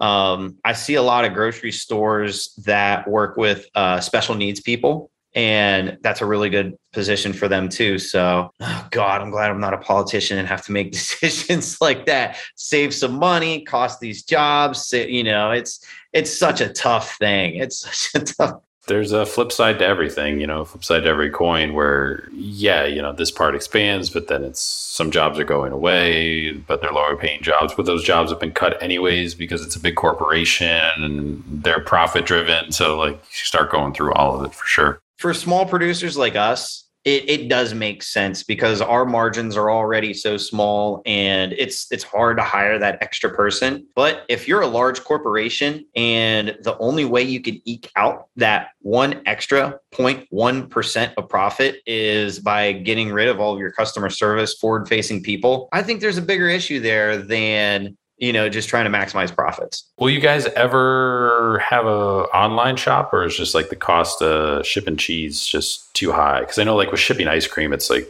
ridiculous with the dry ice and everything. Yes, exactly. So right now, basically any state that's touching Ohio, we can ship ground and it'll be there tomorrow, which is not a problem. I mean, yes, uh, you know, you ship one pound of cheese, you got like, you know, so many pounds of packaging with ice packs and everything. So it definitely is a hurdle. But what I always tell people, if you want cheese shipped and you don't mind paying for it, I will absolutely ship it. Um, now, going to have it an online platform, uh, we got a grant uh, two years ago. We have one year left in this grant, and a large portion of this grant goes towards us developing an online uh, presence, um, which will also work in, hopefully, work in uh, cahoots with our downtown shop and our creamery. And at that point, I mean, yeah, it's, I mean, I'm all about shipping stuff. And as much boxes like refrigerated shipping boxes as we get you know we've got local people that give us their their shipping boxes like say they buy meat or something frozen. Like in all of the years uh, and granted we don't ship a ton but in all the years that we have been doing business i have not purchased one single box. Uh, every single one has been reused which is great. So it, it, that definitely helps keep the cost down. I mean you're saving 10 15 bucks on a shipment right there. So i mean if you only want you know 30 40 dollars worth of cheese and you can save 10 or 15 bucks right there. It's a pretty big savings. We definitely want to, and there are definitely plans to develop that online presence. But I'm sure in the beginning there's going to be uh, geographical considerations, and we'll probably just do regional. And then, you know, this is everything goes as you grow and your capacity grows, and we have more room within our margins. We'll, we'll definitely keep going for sure. What would you say the most important part of the cheese making process is? Is it ingredients, cleanliness of the facility? Cleanliness. It goes cleanliness, then the quality and cleanliness of the milk by far. Anybody who's a very experienced cheese enjoyer, connoisseur, if they've ever had a goat cheese that tastes like a billy goat's ball sack for the most part, like that is a perfect example of the milk is not clean. It doesn't mean it's like dangerously, like bacterially dangerous. It's just like if if like you're milking goats close to a billy goat, like you can just get that funk from that goat. Uh, and there's a lot of cheeses that have barnyard notes in them and stuff, and that goes to the cleanliness of the cheese. But by far and away, for me, it is cleanliness. And I, will give you the story. So going all the way back to the beginning of the podcast, when we talked about when I sold that four or five hundred dollars worth of jam at the fourth Friday, the very first sample that I handed out was this lady, and she just shoved it right in her kid's mouth that was sitting in a stroller. And I will never forget that moment because I was instantly like, somebody is always going to give, and I get goosebumps just thinking about this because how serious it is. Somebody's always going to give their food to like their little kid. Somebody's always going to give my food to their grandma or their grandpa. And I do not ever want to be responsible for hurting that person. Taking something into your body is such a sign of trust. Um, and I don't think a lot of people really think about it, but once you meditated on it for a second, like when you receive something from somebody else and you put it into your body, I mean, that is just almost one of the most ultimate signs of trust. For me, making sure stuff is clean and safe is the number one way to respect that trust. Now, for the quality of the cheese, I mean, you still want to have it clean so you don't have off flavors, but then you start looking at, you know, technique, you know, your practices. You know, if you're going to make soup, you want to cook all of your ingredients in a certain order and you want to cook them all at a certain temperature to pull out all the flavors and not burn anything and make things correct. And that's just simple, good technique. And it's the same thing in cheese making. You just want to have good techniques. And again, broken record over here so we can let it taste good and we don't make it taste good. Is there or has there ever been a cheese type or anything that either you've found super challenging or almost like too difficult to make? You haven't been able to get it right, or it's so much of a time investment that it just doesn't make sense? Mozzarella. Mozzarella is driving me nuts. Absolutely nuts. And I think I know why. It's just one of those things like the way that we're set up. I could probably make mozzarella curd, but I would have to make like 200 pounds of it at a time. And I do not want to commit that much to it. So I'm trying to do smaller batches. But in doing these smaller batches, controlling the temperature and the acidification of the milk, whether we're adding acid or we're trying to ferment it, it's just it's it's too wild, um, and it just throws the proteins in the milk off, and we can't get a, a curd that stretches. So that one has been a pain in my butt. All the other cheeses that we've been working through, you know, just making sure that it, it, I mean, it all comes down to acidification, especially when you're talking about texture. Like, for instance, if we have a camembert, and if you think about a camembert or a brie, you have some of them that are very, very creamy, and you have some of them that are very, very chalky in the center. If you look at uh, Cowgirl Creamery, Mount Tam, you can usually find this in a lot of grocery stores around Columbus. That one is, I believe that's a triple cream. But when you cut that one open, the center looks a little bit chalky and that is because it is a higher acid cheese. There's another cheese called d'Affinois, and that one is a double cream, but you cut that one open and it's almost like oozing. But the thing is, you can have not a double or a triple cream. You can have just a regular whole milk cheese, and you can have it either chalky like that or you can have it creamy like that and it all depends on your acidification because the the more we ferment the more acidic that we make it the more calcium comes out of it and calcium is like cheese glue. If you think about like Chev, you know, just basic Chev goat's milk cheese that you would get on a salad, it is like, uh, you know, kind of like chalky. It doesn't stretch at all. It just breaks. Um, that is a very acidic cheese. It has got a lot of calcium taken out of it. But if you think about mozzarella, you know, you get this really nice long stretch, quite a bit higher pH on that one. much less acidity, much more calcium in that milk. Issues that we have pertaining to that, which are our biggest hurdles nonstop, is you know, our milk is seasonal. It's not standardized. Was it really, really hot with no rain? That's going to make the grass different. The cows are going to be grouchy, and that's going to change the composition of the milk from week to week. You know, was it, did we get a ton of rain? If you think about grass coming up at the beginning of the year, it's, uh, you know, if you've ever had really young, like farmers market, think about farmers market, but really young lettuces at the beginning of the season, they're like really sweet. They have a lot of sugars in them compared to lettuces towards the end of the season. They're darker green, maybe a little bit more bitter. So, I mean, just those changes in the cow's diet is going to change the amount of lactose in the milk, which changes the amount of fuel that the bacteria have culture. So, if there's more lactose, the same amount of culture is going to ferment farther and then you know if it's there's less lactose then it won't ferment as far so controlling that fermentation and developing a consistent product is for us still quite a challenge. Uh, we're starting to get it nailed down more and more, but you know, also just to let you know all the listeners in on this, when you're dealing with artisan cheese, it's think of it almost like wine, but every single cheese is vintage. It's not a blend. It's always vintage. So from year to year with wine, you know, you can have the exact same wine and you might get the same underlying notes from the grape, but the prevalence in which they come through, or you might get different notes because it was just a different year. It's going to be the same thing with cheese, but instead of year to year, we're talking week to week. When I make our Bankston's, or actually when Eric makes them now, uh, when he makes the Bankston's this week, this batch might turn out different than next week's batch. And we do our absolute best to make sure that that final pH and how much moisture they lose is the same. You just don't catch it until it's already happened. So it's something that I hope anybody who enjoys artisanal cheese can embrace is the difference in cheeses from batch to batch.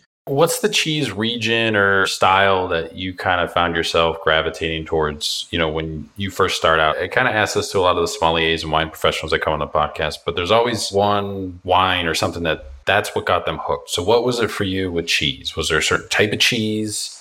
Nancy's Camembert from Old Chatham. That was a big one. I did have a moment with mozzarella in Italy. That was a heck of a moment. Parmigiano, but I think one of the big ones was Cabot Clothbound from Jasper Hill. And this is, you know, back in the day, Cabot Clothbound. I did not know cheddar could taste like that. And it just just blew my freaking mind. And ever since I had that cheese, I'm like, I want to make something like this. I want to make something like this. And I still haven't developed anything close to that, but I, I have really enjoyed cheddars. I've started to fall also fall more in love with these wash rind cheeses such as the raclette or the païsserie we do.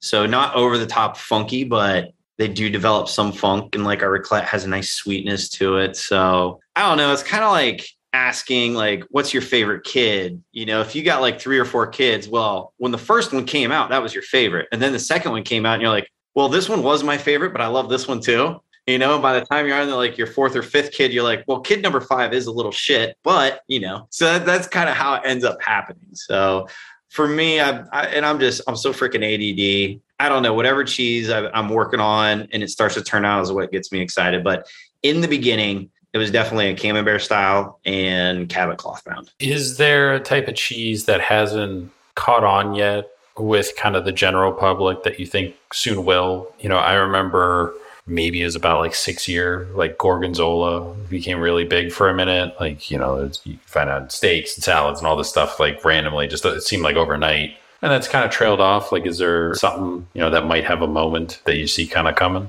It's a good question. Feta just had its moment. If anybody has TikTok or anything, that one went nuts. If anything, I would say it wouldn't be odd cheese, but just the habit of cheese in general. You know, my understanding, you know, it, it a lot of cultures in Europe, you know, cheese is just part of a meal towards the end. So if you have just something a little bit sweet with that, you know, like some honey and like a bite of cheese, like you're hitting sugars, fats, proteins. Your brain is like anything that you missed in your meal, boom, done. Just utilizing cheese in a normal everyday diet responsibly. So, not like nachos and cheese, but like, you know, a couple bites of cheese, maybe a couple crackers, piece of fruit. Like, as long as you're not gorging yourself on that stuff, like you can do that every day and get really good energy from it, really clean energy from it. Um, so like just the habit of having a little bit of cheese most days I think that's something that I wish more people would catch on to. But then you got people that have all these allergies and stuff and so forth and so forth. And obviously, some of them are full on intolerance and some of them are full on allergies, but also some of it is uh, the quality of the cheese they're getting. Again, if if these cows are you know living on concrete and they just pour the grain out and they eat the grain and then they do the milk and then all the poop is scraped off and they live in crap, I mean that's gonna that's gonna make that is that is milk you have to make taste good. You don't let it taste good, if that makes sense. But let me think. I mean, raclette, people should eat more raclette because it's freaking amazing. Yeah, gorgonzola is, I can give you an excuse for any cheese. You name a cheese and I'll give you an excuse for it. Except for the MAGA cheese. That's, that shit's crazy. You supply a good amount of restaurants locally, restaurants and chefs with cheese. Just recently, we were at Ginger Rabbit and they have a black radish creamery cheese plate on there. How do you determine who is worthy of partnering with? You only have so much resources, so much time. Do you have a vetting process or is just people kind of reach out? How do you just make those decisions? We've been really fortunate, and, and a lot of this has to do with our shop downtown, giving us uh, visibility to the public because you know good chefs are going to search out good ingredients, which has made it really easy for us. Um, I think once, maybe twice probably twice in the last couple years I've reached out to like a group of restaurants and that's it. Everybody keeps coming to us. But I'm not saying like people are knocking the door down or anything like that. But you know, as we increase production, we can bring on more people. It's self-selecting for sure. Because, like for instance, our cheddar curds, we have uh, the brewery in Granville. Uh, like cheddar curds, you know, our wholesale price on that is is decent. It's it's more expensive than like if somebody's buying cheddar curds from uh, the Sysco truck for sure. But I mean, this restaurant, they're going through 70 pounds, 60, 70 pounds every single week. So they might not have huge margins, but it always sell. We call that a workhorse. Not the highest margins, but it is always going to sell. With all of our other cheeses, the price on those for instance, I've seen, and I'm not going to name the places in Ohio, but I've seen some cheesemakers in Ohio, and these are not artisan cheesemakers, sell cheese for like three, four, five bucks a pound. What I wholesale to restaurants is more than double that. And this is what they were selling it and in for retail. A restaurant that operates on lower margins that you know is not as ingredient driven they're just not going to be able to afford our product and still make money. Um, so it is kind of self-selecting. If there was a restaurant that you know had horrible hospitality or treated their staff not good or you know just tried to say they used good ingredients and was like banking off the ignorance of the public. I don't know if I'd call them out on it or not. I mean, I'm not a total jerk, but I would forget to return their emails many, many times. I mean, it, it just is what it is. And that's just my own personal ethos. I mean, uh, truth in food is kind of my own personal ethos. So if whoever we're working with does not have truth in food, then I w- I wouldn't want them to use my cheese. But uh, again, it's just the price of it. It ends up being self selecting for the most part. Depends on the cheese. But just like little babies, they do not like to be wrapped in plastic. Uh, cheese, pa- cheese paper is the best way to do it. So, like if you come to our shop, and you know, for all your listeners, you come to our shop, you buy a piece of cheese. If you want extra cheese paper, just ask one of our mongers, hey, can I get an extra slice of cheese paper with that, you know, to wrap stuff up? We also have cheese bags, which is just cheese paper in bag form. So it's easier, but not everybody has cheese paper laying around at home. So what I would say, this is my own personal um, practices at home is uh, wax paper or parchment paper. Put that around the cheese. At that point, you could put the cheese like in a plastic bag. Leave a little bit of air in there if you want. What's even better is uh, like I'll use like uh, glass Tupperware, and and this is just to prevent too much moisture loss. All the way to when I was a real freak about it, it was about the size of a shoebox. It was a, a plastic tote about the size of a shoebox that I kept in my refrigerator. I'd wrap all my cheeses and keep all my cheeses in charcuterie in that. Probably the best way to store cheese for you know if you're gonna be holding on to that cheese for more than a couple days. Um, if you're going to eat that cheese in the next day or two, and just put it under a cloche and leave it out on the counter. Um, if it is a high moisture cheese and it's just going to gloop all over the place, again, it's going to self select like, hey, leave me in the fridge until you're ready to eat me. Um, and then beyond that, you know, just to talk to people about when is cheese safe, when is cheese not safe. Like a vast majority of the time, cheese is going to become unpalatable before it becomes unsafe. Um, up until the point where cheese is completely fermented and salted, it can be very dangerous. But after that, once it has a low pH, it's acidic. Bacteria don't like that. It's salty. Bacteria don't like that. Um, so, like, if you get like mold on a cheese, like you'll see our cheesemongers uh, we always we call it facing and it's just lightly scraping the surface of the cheese just to make sure that everybody that buys a, a piece of cheese gets fresh. Everything is fresh right on the surface. And then if you get a little bit of mold on hard cheeses you just shave that off. Um, uh, when in doubt throw it out. But like if you have a cheese that is really high moisture and you're getting some molds and stuff on it I mean, if it makes you nervous, just throw it out, but otherwise, just cut around it. Um, there is a saying uh, the potter always drinks from the broken glass because they're always selling their good stuff. They're always going to drink from the, the broken. So the cheesemonger always eats the expired cheese. Like our whole entire team and us, we live off of expired cheese. As soon as that cheese hits the expiration date, we're like, all right, anybody on the team that wants it, you can have it. We all eat it. You know, it's not like the expiration date is September 19th and on September 20th, it's going to kill you. Um, what that is really is uh, the producer is like, we guarantee this cheese is going to be awesome up until that point assuming that it has been taken care of through the chain of custody it's going to be good up until then but once you get to that point we're not guaranteeing anything. That's how you store cheese and then some. All right. So you kind of already mentioned it. You know, we've had a couple meat specific people on the podcast that we've asked this question to assemble the ideal charcuterie board three meats, three cheeses. Yeah, it depends how many people you have. So our process is what's the event? Who are you serving? Just general get together. Do my friends get excited when they go to Costco and pick up cheese, or do they get excited when they get to go to a real cheese counter? Both. They just enjoy cheese. You know, they'll dabble in a Lunchable. There's nothing wrong. There's a time and place for a Lunchable. I lived off of Lunchables for a while. In a nutshell, you want to have a good variety and you want it to make sense for your event. You know, if you're all going to be outside, everybody's going to be having a good time. There's not like a lot of other food and stuff.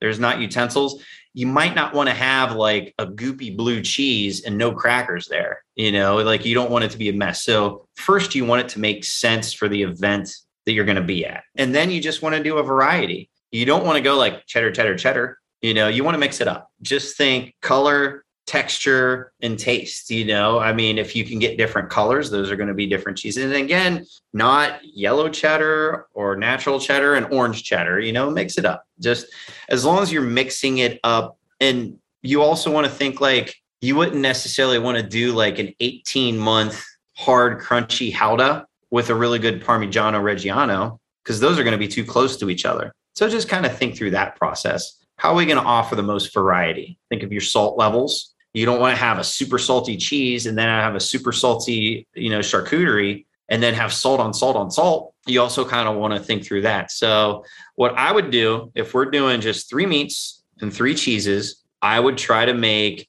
one cheese go with one meat, one cheese go with one meat, one cheese go with one meat. And then beyond that, if people want to mix and match and and try to discover other pairings, awesome. If not, no worries, you know, but again, uh variety don't overlap and uh, make it make sense you know to your to your environment. What's next professionally for Black Radish Creamery? Like what do you guys you know have on the horizon? Make cheese sell cheese make cheese sell cheese. Let's see. So we do want to get back into doing you know wine and beer and cheese tastings. That, that was an absolute blast. So uh as soon as our our personal lives kind of settle down a little bit, our family had uh, aging parents and all. Soon, as soon as we get some of this stuff under control, um, we're going to hopefully get those classes going again. Beyond that, a really big thing that's going to be happening really soon is just us going from making cheese two times a week to three times a week, which is a huge jump. Um, if you just kind of, it doesn't sound like a lot, but it, it was a huge jump, and that is going to allow us to do o- open ourselves up to a lot more customers in Columbus. Because, like I said, right now, I, I, mean, I wish we could bring on more customers, but I would just be over promising and under delivering. And th- those are those are probably the two most immediate things that would be next. Um, developing uh, the tourism to the creamery, as simple as it sounds, you know, some fences and some signage, maybe having some little events out here, stuff like that. Uh, and then again, uh, you know, five, ten years, we'd like to start having events you know, and build an event space out here at the creamery, expand the creamery, uh, put more aging rooms in. Back to that question earlier, I really want a drying room, which is like an intermediate room that the cheeses really like, the green cheeses. And I want to put in a blue room because I love blue cheese and I want to make blue cheese. Uh, but for the most part, if you put blue cheese in one of your rooms, you're just inviting trouble. So you kind of got to keep that segregated. We're going to be working on the website pretty soon through the the grants. Farmers markets are still going keep entering competitions, keep working on the quality of the milk, getting it better and better and better. Yeah, just never standing still for the most part. Last set of questions here. This question's left behind from the previous guest on the podcast, Chef Chase Voles, who's the CDC at Bludorn in Houston, Texas. What is your favorite thing to eat on your days off? So I would say outside of cheese, favorite thing to eat. That's a tough one. Am I cooking it or is somebody else cooking for me? I love it when people cook for me. It's absolutely great. Let's see here. This time of year, oh man, short ribs are delicious. One place that uh, Ann and I go to a lot up in Sugar Creek, there's a pizza place called Park Street Pizza. I could eat that stuff all the time. If I had a day off, I would go up there and I would absolutely eat there anytime. Damn, this is just another one of those things that I could be like, you give me a dish and I'll give you an excuse why I want to eat it. But I mean, I do love pizza. I absolutely love. I love making my own pizza dough, start to finish, throw it on the stone. I'm gonna go with pizza. Good pizza. Good pizza, not shit pizza. Good pizza. Pizza with good ingredients, treated well. What's a question you want to ask the next guest? What meal would you want to have, and who would you want to have it with that would mean the most to you? And now that meal could be cooked for you, or you could cook it for somebody but how do you have a meal that means the most to you? So, this question comes from one of our listeners. What cheese should everyone have in their fridge because of it, not only its deliciousness, but its shelf life, universal application? Probably Parmigiano. Beyond that, though, honestly, fresh cheddar curds. I mean, because fresh cheddar curds, when they're young, I mean, you can put them in anything. They make an awesome grilled cheese. It's just like a blank template. You can throw those on pizza, throw them in your eggs as they get older, when you melt them, I mean, you can turn them into a sauce and they're usually they're cheaper because there's no aging. They're just made and they're sold. So I would go cheddar curds or Parmigiano. All right. So this last set of questions we ask to everybody who comes on the podcast. So nice compare and contrast across all the episodes. Who would you say is the biggest influence on your career thus far? Probably Alton Brown. Just love that. I mean, I grew up with Mr. Wizard. I mean, if anybody over 40 remembers him, but uh, he's kind of like the Mr. Wizard, Bill Nye the Science Guy of food. And I just, I, those are the shows I grew up watching. And then when I found that in food, I was like, ah. So I'm going to say that Alton Brown probably has the most impact, long lasting for sure. Then Jacques Pepin. I got to throw that in there. What's one thing you wouldn't fix in the production facility yourself? When a compressor breaks. Other than that, I've pretty much fixed everything in here. Oh my God, I'm amateur HVAC, amateur electrician, amateur this, amateur that, blah, blah, blah, blah, blah, blah. I have fixed so much crap out here. But hey, that's how you save the money. But uh, yes, a compressor. I'm going to let somebody else do that. What's a restaurant that you'd recommend? You're not partnered with, you know, you don't have your ingredients uh, your cheeses on their menu, or you know, give me a, a fellow uh, cheese operation uh, that you'd recommend that isn't Black Radish. Ugh, you can never go wrong with Chapman's. Chapman's is awesome. We all know that. Wolf's Ridge does a pretty darn good job. For Ann and I, though, like we're always so busy, we don't get to do those like special dinners very often. So like harvest like i could eat harvest or like north star just about every day like consistent with good ingredients all the time just boom boom boom boom boom skillet. You can't go wrong with skillet too. I, I could go on and on and on, but cheese that is not us. Who do I really like? Tulip Tree does a great job. And this is another one. I could just probably go on for an hour. There's just so many good small cheesemakers out there um, that do such a good job. I'm going to go with Tulip Tree in Indiana. I mean, good grief, some of their cheeses are just absolutely delicious. Guy named uh, Fons Smits, he's their cheesemaker. Oh, their double cream is envious. Wish I could do that. I'm still trying to figure that one out. So let's go with them. Or if they're still up, Leelanau Cheese in Michigan. They make a amazing raclette. You can hardly get it outside of Traverse City. That one is definitely one worth searching out. Oddly enough, the wife and husband team there is also Ann and John, but um, we're not biased, but their cheese is oh, so good. Bucket list travel destination, bucket list restaurant. So, place you haven't been to that you still want to visit, place you haven't eaten at yet, but you still want to someday. You know, I don't keep up on it very much. Alinea in Chicago, I think that would be a really neat experience. Um, I definitely want to do that. I have a lot of people that I graduated with that are doing amazing things now, like uh, Jose Andres' restaurants in DC. I would love to go there just because, like, I know the people working there. But again, for me, like, I do love the experience in the theater of of some of these restaurants. But for me, it's like if you're just using good ingredients and cook them right, I mean, it, it doesn't have to be anything fancy as long as just good ingredients treated right. I just that's all I want. So like I could travel, you know, just travel around Europe and if there's a little place that you know just has good ingredients, the chickens are running around outside, and then you eat the chicken on the plate right. Oh, that's what makes me happy right there. That's I, I grew up with that. So instead of daycare growing up, I was I went to an Amish farm because I grew up in, in Amish country. So like I was just I was around that all the time. They just made their own food. So I had nothing but good ingredients like my whole entire life. So like yeah, just food like that. That's what makes me the happiest. Food or drink guilty pleasure. Um, I think you kind of alluded to it, but is there anything that's uh, unhealthy, you know, but you just can't help yourself? I think you kind of mentioned pizza possibly, but shit. Old fashions. Yum, yum, yum, yum, yum. Get in my belly. Um, old fashions are delicious. Ice cream to an extent. It's good no, I got to go. Yep, here it is. Yeah, pastries. Pastries. Love me some pastries. I could eat pastries way too much. And there's a new restaurant. It's the same group that does Harvest. It's a restaurant in Granville called Station. Their breakfast sandwich. I like. I deliver two wheels of cheese, and and they pay me, and then slowly over the course of the next two weeks, I give all their money back to them. Ah, I spend way too much money there, and that's just you know my busy lifestyle. But their honey vanilla latte with their bodega sandwich. And if I had a good workout, a pastry. Ah, man, shame on me, but I love every minute of it. Favorite Instagram account you follow? So, you know, page that you never really seem to skip over, you know, and you come across it, you're like, oh, yeah, that's interesting. Or you always kind of enjoy stuff that they post. I'm not on Instagram very often. I just go down such a rabbit hole on stuff. Like I'm afraid. but I mean, local people seeing what people do, just like general cheese Instagrams, especially cheese makers, because while I went to class to make cheese, I learned how to make cheese still in a bubble, you know, for the most part, my own self imposed bubble. So I'm now to a point where I've made cheese so much that if I see somebody else's process, you know, through like an Instagram account or something like that, I'm just like, oh, oh, oh, oh, you know, like I just get all of these tips and like I can I can absorb those.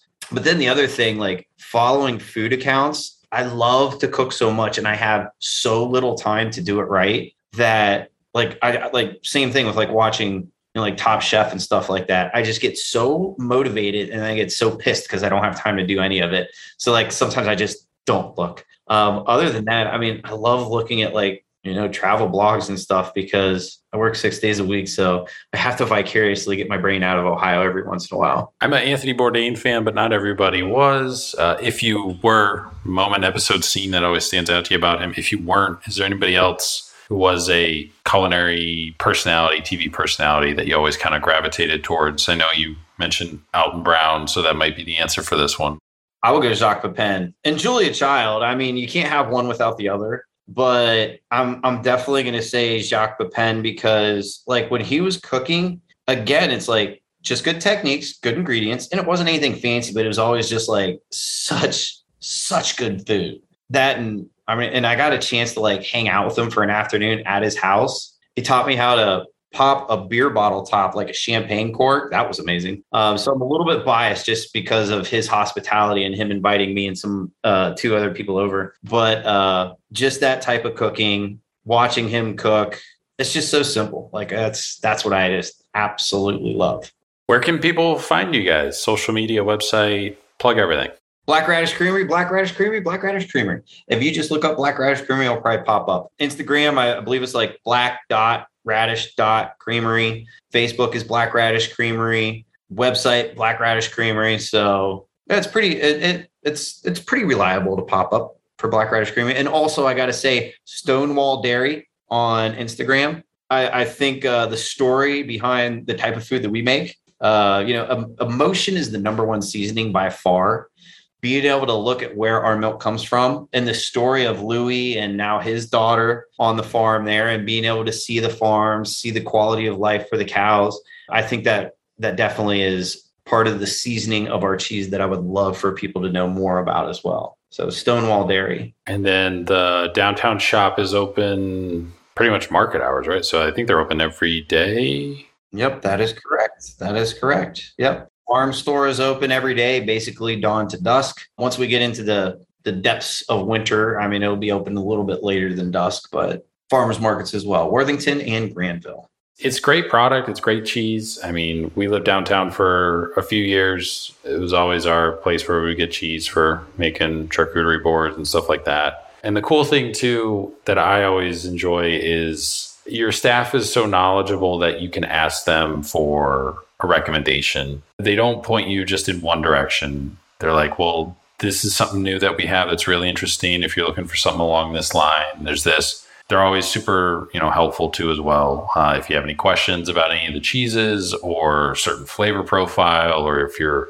looking for something for a certain dish that you're making, they're always able to help everybody out. We were always a sucker for it. There's the up at the counter at the one in downtown. There's always like uh, the leftover pieces of cheese where you could always grab one for like it's like a buck and you're like I've never had that cheese before so I'm going to grab that and see what that is. So we always do that too as well whenever we're down there and it's now that we're getting kind of back into winter we start building out some uh, some meat and cheese boards. So we're looking forward to seeing what new stuff that you guys got and get back into cheese.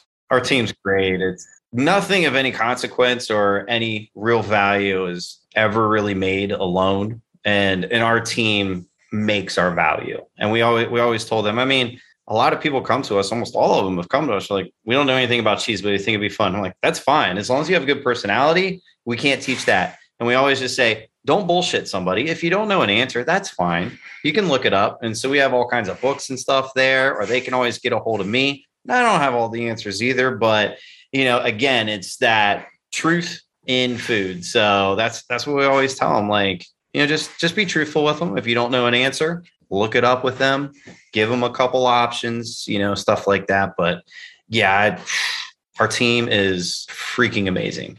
It's good stuff. We love it. We try and get it whenever we can. And it'll be a little bit more challenging now that we moved out into the suburbs, but we still make it downtown and, and in that area. So it's kind of still going to be our, our go to spot for cheese needs and everything you guys ever need anything from us, feel free to reach out. We try and support everybody as much as we can. But otherwise, uh, you know, this has been a goal to have a cheesemaker and cheesemonger on the podcast. So uh, I think people are really going to enjoy this episode. And, you know, hopefully we'll be uh, seeing you soon downtown at uh, the store there, North Market. Well, hey, really appreciate it. I'll let you get back to uh, making cheese and everything, but uh, stay in touch. Awesome. Thank you so much for the opportunity. Really appreciate it.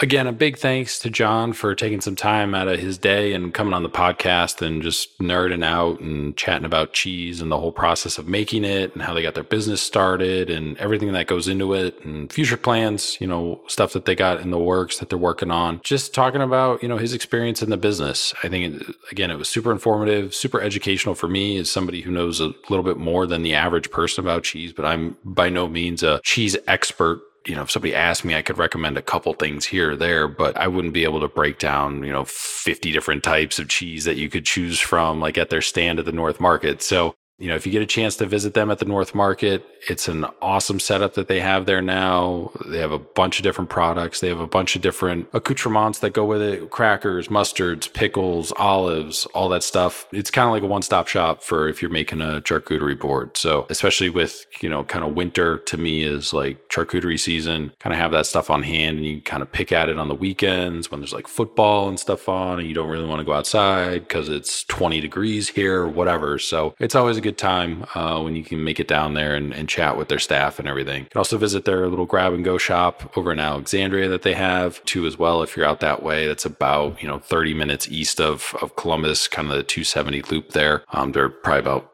20, 30 minutes from that. Um, so again, follow them on Instagram at Black Radish Creamery. Uh, you can visit their website too as well. Kind of keep you in the loop for any future updates as they continue to work on their expansion process and everything that they got in the works too as well. Uh, you can find them on a bunch of different restaurant menus. Um, cheese gets incorporated in a bunch of different places. You know, we kind of highlighted some of them on the podcast too as well, but um, a lot of the local restaurants use cheese that they make, either if they have a charcuterie board or a meat or cheese board situation. Ginger Rabbit has kind of both um, situations, but some places just have one big one and you can find, you know, a lot of their products around town. And most likely you've encountered it or seen it on the menu somewhere that you've been, you know, this year. So you can follow us on Instagram too as well at Spoon Mob. Make sure to check out the website, spoonmob.com, and follow, subscribe to the podcast on whatever your preferred podcast app or player is. So you always get the new episodes as they release. Uh, that is it for this week. If you are new, welcome. If you've been here for a while, appreciate you listening and continued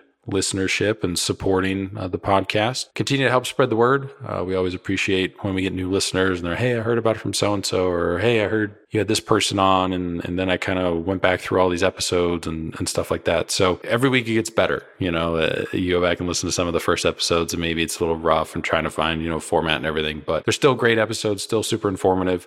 Uh, we've had some of those people back on the podcast. We're getting some of those people scheduled again too, as well as they have you know either moved to a new restaurant or opened a new restaurant, stuff like that. So we'll have uh, some repeat guests from time to time when they have some new stuff to kind of talk about, promote um, since the last time that they've been on. That is it for this week.